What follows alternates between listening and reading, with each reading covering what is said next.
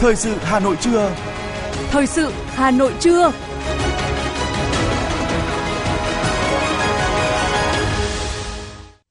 Kính chào quý vị và các bạn. Bây giờ là chương trình thời sự của Đài Phát thanh Truyền hình Hà Nội. Chương trình trưa nay có những nội dung chính sau đây.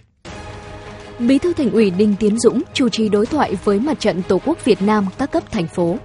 Sắp mở tuyến vận tải hành khách liên vận Nam Ninh Trung Quốc Hà Nội. Festival Thu Hà Nội năm 2023 sẽ diễn ra vào cuối tháng 9. Phần tin thế giới có những sự kiện nổi bật. Nga hủy hiệp ước thuế với 38 nước phương Tây. Tổ chức Y tế Thế giới cảnh báo về lượng chất độc hại cực cao trong siro trị cảm lạnh Cold Out. Sau đây là nội dung chi tiết sẽ có trong chương trình. Thưa quý vị và các bạn, sáng nay, Ủy viên Bộ Chính trị, Bí thư Thành ủy Đinh Tiến Dũng, trưởng đoàn đại biểu Quốc hội thành phố Hà Nội, chủ trì đối thoại với Mặt trận Tổ quốc Việt Nam các cấp thành phố nhằm lắng nghe ý kiến, kiến nghị xây dựng Đảng và hệ thống chính trị, tiếp tục phát huy sức mạnh đại đoàn kết toàn dân tộc, xây dựng phát triển thủ đô văn hiến văn minh hiện đại – Tham dự hội nghị có Phó Chủ tịch Tổng Thư ký Ủy ban Trung ương Mặt trận Tổ quốc Việt Nam Nguyễn Thị Thu Hà, Phó Bí thư Thường trực Thành ủy Nguyễn Thị Tuyến, Chủ tịch Ủy ban Nhân dân thành phố Trần Sĩ Thanh cùng hơn 6.500 đại biểu tham dự tại các điểm cầu.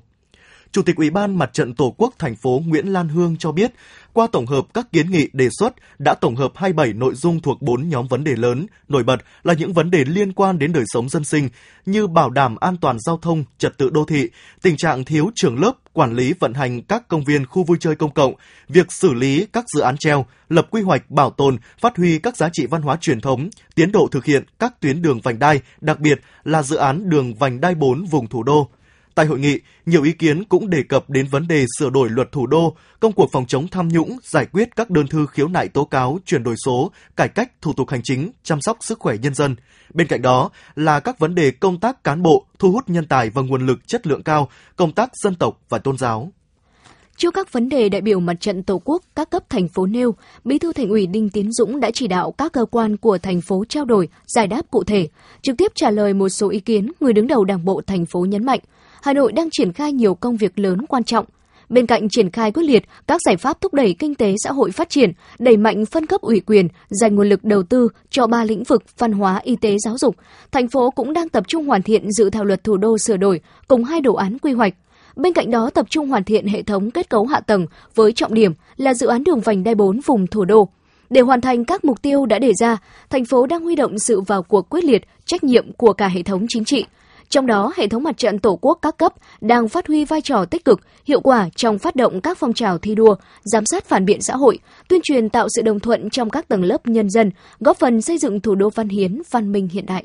Sáng nay, Đảng ủy khối các cơ quan thành phố Hà Nội tổ chức lớp tập huấn luật thực hiện dân chủ ở cơ sở – Tại lớp tập huấn, các đại biểu được nghe bà Nguyễn Thị Liên, trưởng Ban Dân chủ Pháp luật Ủy ban Trung ương Mặt trận Tổ quốc Việt Nam truyền đạt trao đổi một số nội dung cơ bản của luật thực hiện dân chủ ở cơ sở, những điểm mới của luật so với các văn bản về thực hiện quy chế dân chủ trước đây, cung cấp thông tin dẫn chứng cụ thể về phương thức thực hiện quy chế dân chủ trong tình hình hiện nay – Thông qua tập huấn, đội ngũ cán bộ lãnh đạo quản lý Đảng ủy khối các cơ quan thành phố Hà Nội đã nắm vững chủ trương chính sách pháp luật của Đảng và Nhà nước về thực hiện dân chủ ở cơ sở, tăng cường sự lãnh đạo chỉ đạo của cấp ủy chính quyền, các cơ quan nhà nước, tập huấn đã nâng cao vai trò trách nhiệm của người đứng đầu, cán bộ, công chức để đưa nội dung thực hiện luật thực hiện dân chủ ở cơ sở năm 2022 đi vào chiều sâu, trở thành nhiệm vụ quan trọng thường xuyên của các cơ quan đơn vị trực thuộc Đảng ủy khối.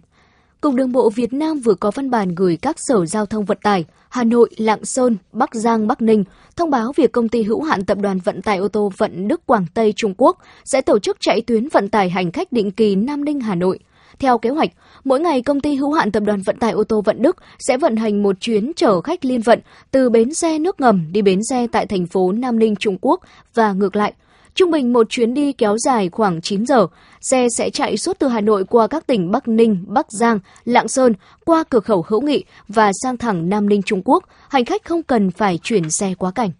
Ủy ban Nhân dân thành phố Hà Nội vừa ban hành kế hoạch về tổ chức Festival Thu Hà Nội năm 2023 với chủ đề Thu Hà Nội đến để yêu –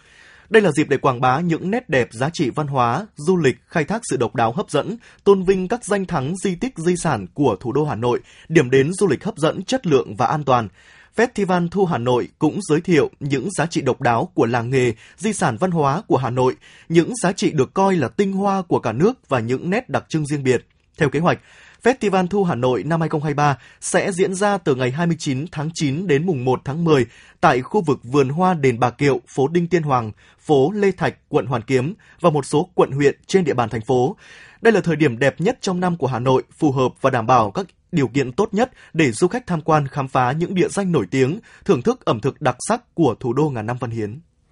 Thưa quý vị, chiều qua, Sở Giáo dục và Đào tạo Hà Nội đón đoàn giáo viên và học sinh các trường trung học phổ thông ở tỉnh Fukuoka, Nhật Bản đến học tập, tìm hiểu văn hóa phong tục tập quán của người Việt Nam. Đây là năm thứ năm hoạt động này được tổ chức nhằm tăng cường gắn kết giữa các trường học của thành phố Hà Nội và tỉnh Fukuoka, đồng thời giúp giáo viên học sinh hai nước có cơ hội giao lưu, chia sẻ kinh nghiệm trong quản lý giảng dạy và học tập. Phát biểu chào mừng, Giám đốc Sở Giáo dục và Đào tạo Hà Nội Trần Thế Cương nhấn mạnh, trong bối cảnh giao lưu giữa nhân dân hai nước ngày càng đi vào chiều sâu, sự gần gũi về văn hóa ngày càng được nâng cao. Chương trình trao đổi, giao lưu văn hóa giáo dục lần thứ 5 giữa học sinh thành phố Hà Nội và tỉnh Fukuoka sẽ góp phần tăng cường hơn nữa sự hiểu biết, tình hữu nghị gắn bó giữa người dân Việt Nam và Nhật Bản nói chung và tình cảm thân thiết giữa học sinh các nhà trường ở Hà Nội và Fukuoka. Sở Giáo dục và Đào tạo Hà Nội sẽ tiếp tục mở rộng chương trình trao đổi, giao lưu văn hóa giáo dục giữa học sinh thủ đô với học sinh của các nước khác trong thời gian tới. Thưa quý vị và các bạn, phấn khởi trước những thành tích đã đạt được trong năm học qua, ngành giáo dục đào tạo quận Nam Tử Liêm đang tích cực chuẩn bị các điều kiện sẵn sàng cho năm học mới 2023-2024, ghi nhận của phóng viên Kim Xuyến. Sau thời gian nghỉ hè, trường Trung học cơ sở Nguyễn Du đã tập trung giáo viên tổ chức họp triển khai nhiệm vụ tháng và phân công giáo viên chủ nhiệm nhận hồ sơ ở các khối lớp, sắp xếp thời khóa biểu cho năm học. Công tác đổi mới giáo dục được triển khai đến từng giáo viên trong trường. Bà Nguyễn Thị Lý, hiệu trưởng trường Trung học cơ sở Nguyễn Du, quận Nam Tử Liêm cho biết. Mục tiêu của trường trong năm học tới thì có những cái nhiệm vụ à, cơ bản và trọng tâm. Một đấy là đẩy mạnh về à, nâng cao và chất lượng Ừ, à, đại trà và tăng cường về học sinh mũi nhọn. Đấy là yếu tố thứ nhất. Yếu tố thứ hai đấy là tăng cường giao lưu hợp tác quốc tế. À, thứ ba là tăng cường giao lưu học hỏi các à, trường ở trên địa bàn thành phố Hà Nội cũng như là địa bàn toàn quốc. Và một à, yếu tố toàn diện nữa đấy là à, xây dựng có nghĩa là tiếp tục xây dựng trường trung học cơ sở Nguyễn Du là một ngôi trường tiệm cận và trường à, tự chủ chất lượng cao cho giai đoạn 2024-2025. Không khí nô nức hứng khởi nhộn nhịp khẩn trương chuẩn bị cho năm học mới tại trường mầm non Trung Văn cảm nhận rất rõ. Bởi quyết tâm giữ vững đơn vị xuất sắc của ngành giáo dục đào tạo quận, ngay từ dịp hè, trường đã cử giáo viên đi tập huấn nâng cao trình độ chuyên môn do phòng giáo dục đào tạo quận tổ chức đồng thời tích cực chuẩn bị cơ sở vật chất cho năm học mới. Bà Nguyễn Thị Thanh Bình, hiệu trưởng trường mầm non Trung Văn quận Nam Tử Liêm cho biết. Nhà trường sẽ phát huy những thành tích đã đạt được, thực hiện các nhiệm vụ chung của ngành, xây dựng trường mầm non lấy trẻ làm trung tâm, xanh, an toàn, hạnh phúc,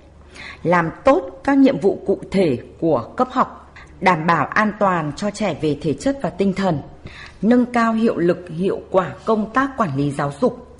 duy trì trường đạt chuẩn quốc gia mức độ 2, 100% phổ cập giáo dục mầm non cho trẻ mẫu giáo vào năm 2025. Bám sát sự chỉ đạo của Sở Giáo dục Đào tạo thành phố và nhiệm vụ chính trị của quận, năm học vừa qua, ngành giáo dục đào tạo quận Nam Tử Liêm đã triển khai hoàn thành tốt các nhiệm vụ trọng tâm. Chất lượng giáo dục toàn diện được nâng lên, chất lượng mũi nhọn được các nhà trường đặc biệt quan tâm, đạt kết quả đáng khích lệ. Số học sinh đạt giải các cấp được duy trì, chất lượng mũi nhọn được khẳng định, tỷ lệ học sinh đỗ vào các trường trung học phổ thông công lập năm 2022-2023 đạt cao. Các chỉ tiêu thi đua ngành đều hoàn thành và hoàn thành xuất sắc. Bà Lê Thị Thanh Tâm, Phó trưởng phòng giáo dục đào tạo quận Nam Từ Liêm cho biết. Thì về công tác quản lý chỉ đạo thì cũng có rất là nhiều đổi mới. À, ngành cũng đã tích cực tham mưu Ủy ban nhân dân quận ban hành nhiều văn bản ở trong lĩnh vực giáo dục đào tạo, cơ sở vật chất trang thiết bị À, dạy học được đầu tư đồng bộ à, việc ứng dụng công nghệ thông tin trong quản lý giáo dục và dạy học thì cũng đã có nhiều đổi mới và tích cực áp dụng những hình thức hội nghị hội thảo tập huấn dạy học qua internet.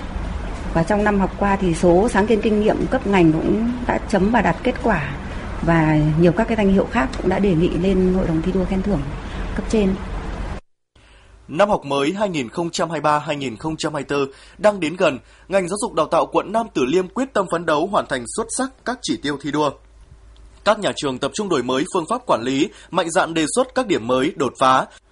tăng cường trao đổi kinh nghiệm về quản lý giáo dục với các trường tốt đầu của thành phố Hà Nội, của các tỉnh thành phố trên cả nước và các nền giáo dục tiên tiến trên thế giới, nâng cao chất lượng giáo dục, đồng thời giảm gánh nặng chi ngân sách nhà nước, phát huy tính năng động, sáng tạo của lãnh đạo nhà trường, tập trung đảm bảo an toàn an ninh trường học, không ngừng nâng cao trình độ của đội ngũ giáo viên, thực hiện chuẩn hóa trình độ giáo viên theo kế hoạch của thành phố, quan tâm xây dựng hình ảnh người giáo viên đạo đức mẫu mực, tạo niềm tin với phụ huynh học sinh trong việc giáo dục trẻ em, nâng cao chất lượng giáo dục toàn diện, xứng đáng là đơn vị xuất sắc của ngành giáo dục đào tạo thủ đô.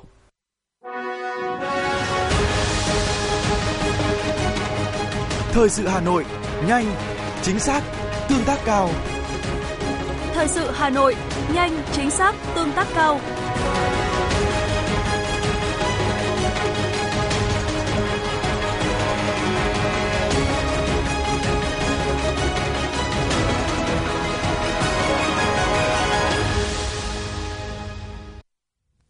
Chương trình thời sự xin được tiếp tục với những thông tin kinh tế. Thưa quý vị và các bạn, xu thế kinh tế đang dần khả quan hơn, song vẫn còn nhiều yếu tố bất định và thiếu bền vững, đặc biệt là ở khu vực doanh nghiệp. Bàn về những xu hướng mới và các giải pháp cho doanh nghiệp và nền kinh tế là chủ đề trọng tâm của diễn đàn cấp cao Cố vấn Tài chính Việt Nam năm 2023 do báo Đầu tư, Bộ Kế hoạch và Đầu tư phối hợp với Cộng đồng Cố vấn Tài chính Việt Nam tổ chức tại Hà Nội. Với chủ đề bơi trong vòng xoáy, diễn đàn đưa ra bức tranh toàn cảnh về kinh tế vĩ mô Việt Nam, đặc biệt là những thách thức và cơ hội của thị trường tài chính tiền tệ, đánh giá về hiệu quả của các giải pháp hỗ trợ thị trường, doanh nghiệp, từ đó thúc đẩy nền kinh tế tăng tốc phát triển. Theo Bộ Kế hoạch và Đầu tư, các dấu liệu thống kê về sản xuất công nghiệp, xuất nhập khẩu, thu hút đầu tư nước ngoài, giải ngân vốn đầu tư công đều cho thấy xu thế kinh tế đang dần khả quan hơn. Tuy nhiên, dự báo trong những tháng cuối năm nay và cả năm 2024, kinh tế Việt Nam tiếp tục đối mặt với nhiều khó khăn thách thức do tình hình thế giới, khu vực biến động khó lường và những hạn chế khó khăn trong nội tại nền kinh tế, đặc biệt là những tín hiệu phục hồi chưa thực sự vững chắc. Trong bối cảnh đó, việc tìm kiếm những xu hướng mới, những cơ hội mới sẽ giúp doanh nghiệp giảm bớt rủi ro để trụ vững. Đề xuất giải pháp, nhiều chuyên gia khẳng định cần cải thiện tiếp cận vốn và cả khả năng hấp thụ vốn cho doanh nghiệp bằng cải thiện môi trường kinh doanh và nâng cao năng suất lao động. Bên cạnh đó, các cơ quan chức năng sẽ cần mạnh dạn ban hành quy định về cơ chế thử nghiệm cho các mô hình kinh tế mới. Thưa quý vị, sau nhiều lần lỡ hẹn, hôm qua Apple Pay chính thức ra mắt tại thị trường Việt Nam. Theo đó, người dùng iPhone, Apple Watch tại Việt Nam có thể thanh toán trực tiếp dịch vụ tại cửa hàng mà không cần thẻ tín dụng hay là thẻ ATM. Ngay từ sáng mùng 8 tháng 8, thông báo thanh toán bằng Apple Pay đã xuất hiện tại nhiều hệ thống cửa hàng, ứng dụng của 6 ngân hàng cũng đã lập tức được cập nhật tính năng này và rất nhiều người dùng Apple tại Việt Nam đã xác nhận việc có thể tích hợp thẻ ngân hàng, cụ thể là thẻ tín dụng hoặc thẻ ghi nợ lên Apple Pay, cũng như dùng ví điện tử này để thực hiện việc thanh toán. Có rất nhiều phương thức thanh toán mà chỉ cần dùng đến điện thoại, ví dụ như thanh toán bằng mã QR và hiện nay có thể thanh toán thêm bằng Apple Pay đối với những người sử dụng iPhone, iPad hoặc Apple Watch. Với tính năng mới ra mắt Apple Pay này, người dùng có thể thanh toán thay cho thẻ Visa gắn chip ở mọi nơi, mọi lúc, tạo nên sự tiện lợi cho người tiêu dùng. Để phục vụ nhu cầu đi lại du lịch của hành khách trong dịp nghỉ lễ quốc khánh ngày 2 tháng 9, hãng hàng không Việt Nam Airlines sẽ cung ứng gần 400.000 chỗ trên các đường bay nội địa do các hãng khai thác và tăng 15% so với thường lệ. Trong đó, Việt Nam Airlines sẽ mở bán hơn 155.000 chỗ trên các đường bay quốc tế, tăng gấp hơn 2 lần so với cùng kỳ. Tại thị trường nội địa, Việt Nam Airlines sẽ liên tục cập nhật nhu cầu thị trường, linh hoạt điều chỉnh các chuyến bay nhằm đáp ứng nhu cầu đi lại của người dân. Đơn vị này cũng khuyến nghị hành khách mua vé trên website, ứng dụng di động, các phòng vé, đại lý chính thức và yêu cầu lấy hóa đơn để không phải mua vé giả, vé bị nâng giá. Thưa quý vị và các bạn, chuỗi giá trị sản phẩm liên kết vùng là yếu tố quan trọng đặc biệt để đảm bảo cho liên kết vùng có hiệu quả. Việc phát triển mô hình liên kết vùng từ sản xuất đến tiêu thụ sản phẩm ở các địa phương, dù có nhiều cải thiện nhưng chất lượng và phạm vi hoạt động liên kết vùng còn chưa tương xứng với yêu cầu và bối cảnh phát triển – đó là nhận định của các chuyên gia tại diễn đàn liên kết vùng trong phát triển kinh tế để phát huy thế mạnh địa phương được tổ chức mới đây tại Hà Nội. Phản ánh của phóng viên Như Hoa. Theo Liên minh Hợp tác xã Việt Nam, tính đến hết tháng 6 năm 2023, cả nước có hơn 30.000 hợp tác xã. Riêng nửa đầu năm nay thành lập mới khoảng 1.000 hợp tác xã cùng hơn 120.000 tổ hợp tác. Do vậy, việc liên kết vùng để mở rộng không gian sẽ giúp cho hoạt động của khu vực kinh tế tập thể hiệu quả hơn nhờ quy mô rộng lớn – Phó Chủ tịch Liên minh Hợp tác xã Việt Nam Nguyễn Văn Thịnh cho biết, dự báo cho thấy kinh tế Việt Nam sẽ phục hồi và tăng trưởng ở mức 7% trong nửa cuối năm nay. Dữ liệu thương mại được cải thiện liên tục hàng tháng từ đầu năm 2023 cho thấy sự phục hồi rõ ràng hơn trong nửa cuối năm 2023.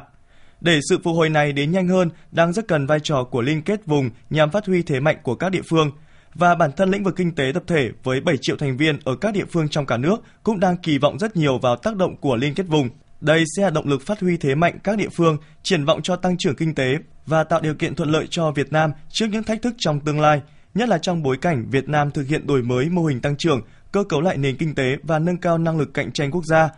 thì việc tìm kiếm những không gian phát triển ở cấp vùng, cụm vùng và tiểu vùng càng trở nên quan trọng để giúp các địa phương và cả nước đạt được các mục tiêu phát triển kinh tế sắp tới. Tuy nhiên, các đại biểu nhận định thách thức lớn hiện nay là việc liên kết kinh tế trong lĩnh vực này còn khá lỏng lẻo, chuỗi giá trị kém hiệu quả. Sự hợp tác, liên kết giữa các địa phương trong vùng mang tính đơn lẻ, chưa khai thác, phát huy được hết tiềm năng, thế mạnh. Các đại biểu khuyến nghị cần kết hợp quy hoạch vùng nông nghiệp chuyên môn hóa với quy hoạch phát triển ngành hàng nhằm tập trung nguồn lực và chính sách cho những sản phẩm thế mạnh của vùng, sớm hình thành vùng kinh tế nông nghiệp phát triển và ngành hàng nông sản mạnh.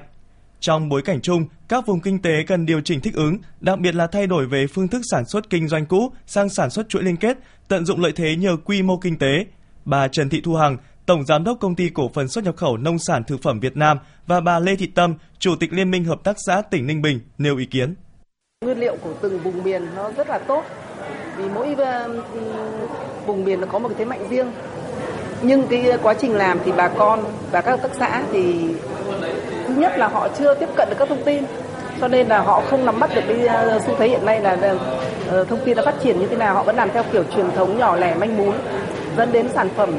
chưa đảm bảo chất lượng mà mang ra thị trường thì một thời gian sau là hỏng và giá thành lại cao. Cái tính cạnh tranh rất kém. Và một trong những cái yếu nhất của hợp tác xã hiện nay đó là cái vấn đề liên kết. Liên kết trong từ sản xuất để ra được các cái sản phẩm đạt các tiêu chí tiêu chuẩn đến cái phần chế biến chế biến sâu hiện nay của hợp tác xã cũng đang rất là yếu. Cùng quan điểm này cơ quan quản lý nhà nước nhận định liên kết vùng nhất là trong lĩnh vực nông nghiệp không chỉ ở đầu tư mà quan trọng là nhìn nhận và cùng khai thác nguồn lực cung cấp thông tin kế hoạch phát triển để địa phương doanh nghiệp và người dân nắm bắt. Ông lê đức thịnh cụm trưởng cục kinh tế hợp tác và phát triển nông thôn Bộ Nông nghiệp Phát triển và Nông thôn cho rằng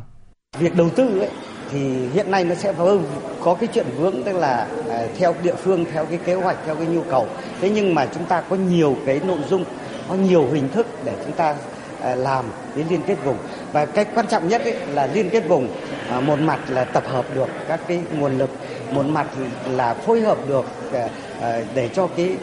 các cái tác nhân kinh tế trên trên địa bàn người ta vừa khai thác được cái hiệu quả của cái sản xuất à, hoặc là cái nguồn lợi hay là cái nguồn lực ở địa phương lại vừa có thể cùng nhau thúc đẩy không chỉ có địa phương này mà tất cả các địa phương đều được hưởng lợi. Trong bối cảnh Việt Nam thực hiện đổi mới mô hình tăng trưởng, cơ cấu nền kinh tế, nâng cao năng lực cạnh tranh quốc gia, những không gian kinh tế cấp vùng, cụm vùng và tiểu vùng đang ngày trở nên quan trọng. Việc phát triển mô hình liên kết vùng từ sản xuất đến tiêu thụ sản phẩm ở các địa phương đang góp phần không nhỏ vào phát triển bền vững nền kinh tế đất nước thời kỳ hội nhập quốc tế.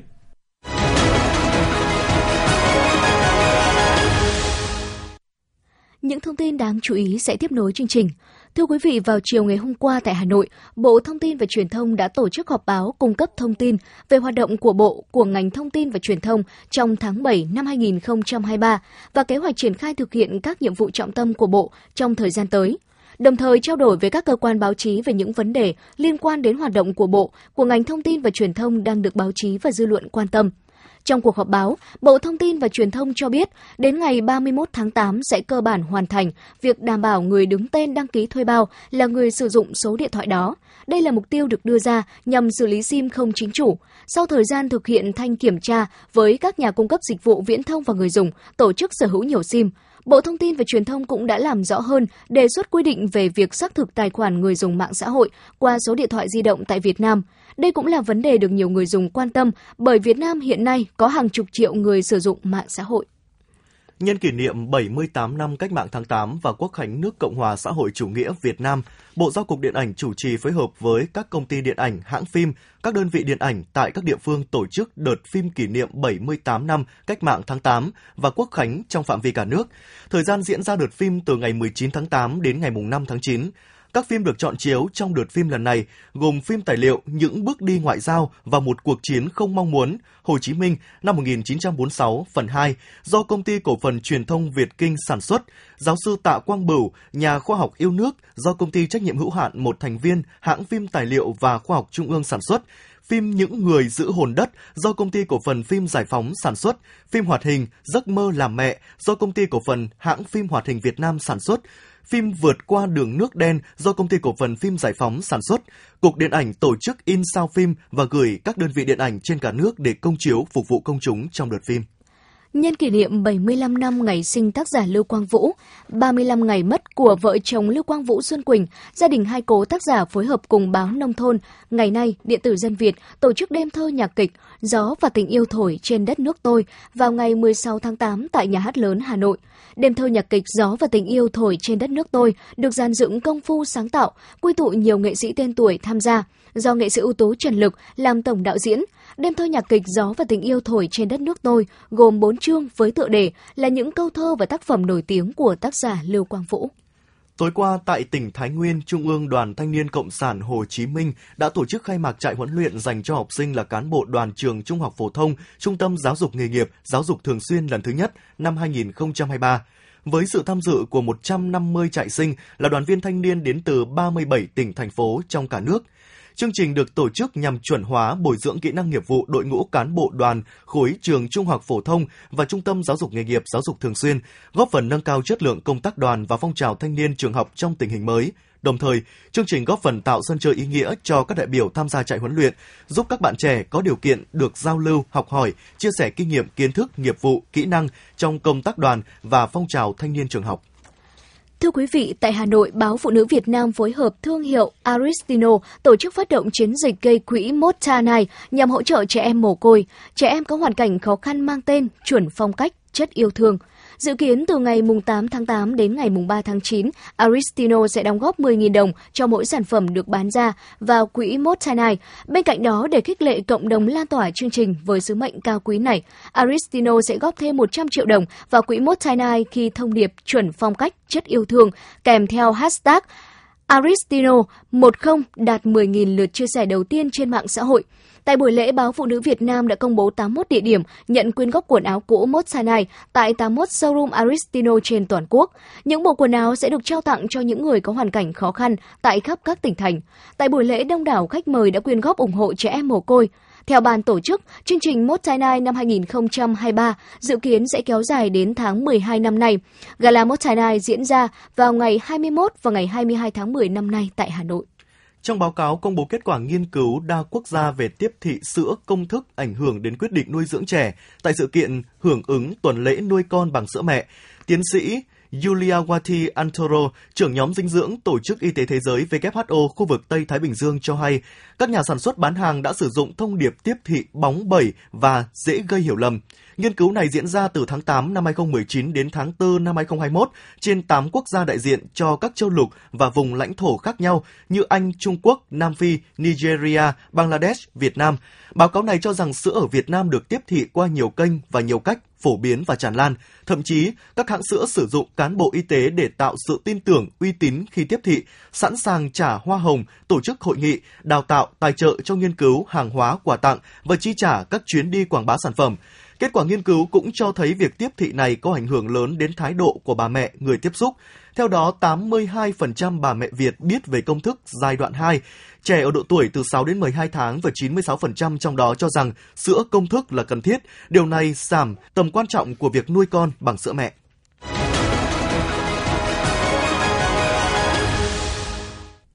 Quý vị và các bạn đang nghe chương trình thời sự của Đài Phát thanh Truyền hình Hà Nội. Phần tin thế giới sẽ tiếp nối chương trình.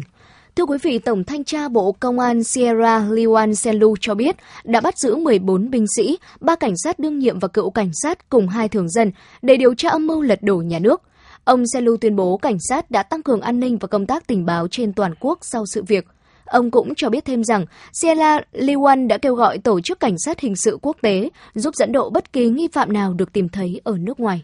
Cao ủy Liên Hợp Quốc về người tị nạn cho biết đã có trên 4 triệu người buộc phải sơ tán do cuộc khủng hoảng ở Sudan hiện nay và tình trạng vệ sinh cũng đang xuống cấp trên cả nước kể từ khi cuộc xung đột bắt đầu nổ ra. Trong số này, gần 700.000 người phải chạy sang các nước láng giềng và khoảng 195.000 người Nam Sudan buộc phải trở về nước. Kênh truyền hình RT đưa tin Tổng thống Nga Vladimir Putin ngày 8 tháng 8 đã ký sắc lệnh về việc đình chỉ một số điều khoản trong các hiệp ước thuế với Mỹ. Một số nước Liên minh châu Âu EU cùng các quốc gia không thân thiện khác ý tưởng hủy bỏ các hiệp ước đánh thuế hai lần với những nước áp đặt lệnh trừng phạt lên Moscow do Bộ Tài chính và Bộ Ngoại giao Nga đề xuất. Số liệu do Bộ Thương mại Mỹ công bố cho thấy Mexico và Canada đã thay thế Trung Quốc trở thành nhà cung cấp hàng hóa hàng đầu cho Mỹ trong 6 tháng đầu năm 2023 nhờ lợi thế về khoảng cách địa lý và sự đa dạng hàng hóa chuỗi cung ứng. Theo các số liệu chưa được điều chỉnh mới nhất của Bộ Thương mại Mỹ trong 6 tháng đầu năm nay, nước này đã nhập khẩu lượng hàng hóa trị giá khoảng 203 tỷ đô la Mỹ từ Trung Quốc, giảm 25% so với cùng kỳ năm ngoái. Theo hãng tin AFP của Pháp, có ít nhất là hai người đã thiệt mạng và 7 người bị thương trong một vụ tấn công bằng dao xảy ra vào ngày 8 tháng 8 tại tỉnh Vân Nam, Tây Nam Trung Quốc. Trong một thông báo đưa ra vào tối cùng ngày, cảnh sát cho biết một thanh niên 20 tuổi có tiền sử bệnh tâm thần đã dùng dao đâm mẹ của người này tại nhà ở huyện La Bình rồi bỏ trốn, sau đó đâm tiếp 8 người khác. Lực lượng an ninh đã bắt giữ nghi phạm và đang tiến hành điều tra làm rõ vụ việc. Tổ chức Y tế Thế giới đã đưa ra cảnh báo lô siro điều trị cảm lạnh Cowout Out đang được bán tại Iraq có chứa hàm lượng chất độc hại Dithylenglycol và ethylene cực cao. Lô thuốc nói trên do phòng thí nghiệm Frost của Ấn Độ sản xuất cho hãng dược phẩm Dabilai Pharma. Theo Tổ chức Thế giới WHO, các nhà sản xuất và công ty tiếp thị của Cowout Out đều chưa gửi tới cơ quan này tài liệu chứng minh về chất lượng và sự an toàn của sản phẩm này đối với người dùng. Nhật Bản và Hàn Quốc vừa tiến hành vòng đàm phán cấp vụ trưởng theo hình thức trực tuyến về xả thải hạt nhân. Hai nước này đã đạt được đồng thuận đáng kể trong cuộc họp song phương mới nhất liên quan các yêu cầu từ phía Seoul đối với kế hoạch xả thải từ nhà máy điện hạt nhân Fukushima của Nhật Bản. Giới khoa học cảnh báo tuy lượng băng tại Nam Cực đã giảm xuống mức thấp kỷ lục trong năm nay do ảnh hưởng của biến đổi khí hậu, song sẽ không có biện pháp nào giúp khắc phục tình trạng này một cách nhanh chóng. Trên cơ sở bằng chứng khoa học mới nhất từ các nghiên cứu về đại dương khí quyển và sinh quyển ở Nam Cực, nghiên cứu cảnh báo biến đổi khí hậu sẽ khiến các đợt sóng nhiệt diễn ra thường xuyên hơn trên quy mô lớn hơn trong khi băng tiếp tục tan chảy.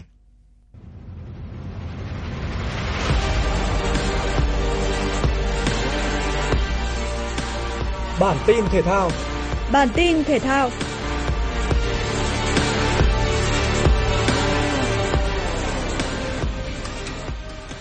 Ngay trước thềm giải vô địch U23 Đông Nam Á 2023 sắp diễn ra tại Thái Lan từ ngày 17 đến ngày 26 tháng 8 tới, Liên đoàn bóng đá Việt Nam đã đạt được sự đồng thuận từ huấn luyện viên Philippe Chuzier về việc trao quyền cho ông Hoàng Anh Tuấn đảm nhiệm cương vị huấn luyện viên trưởng đội tuyển U23 Việt Nam.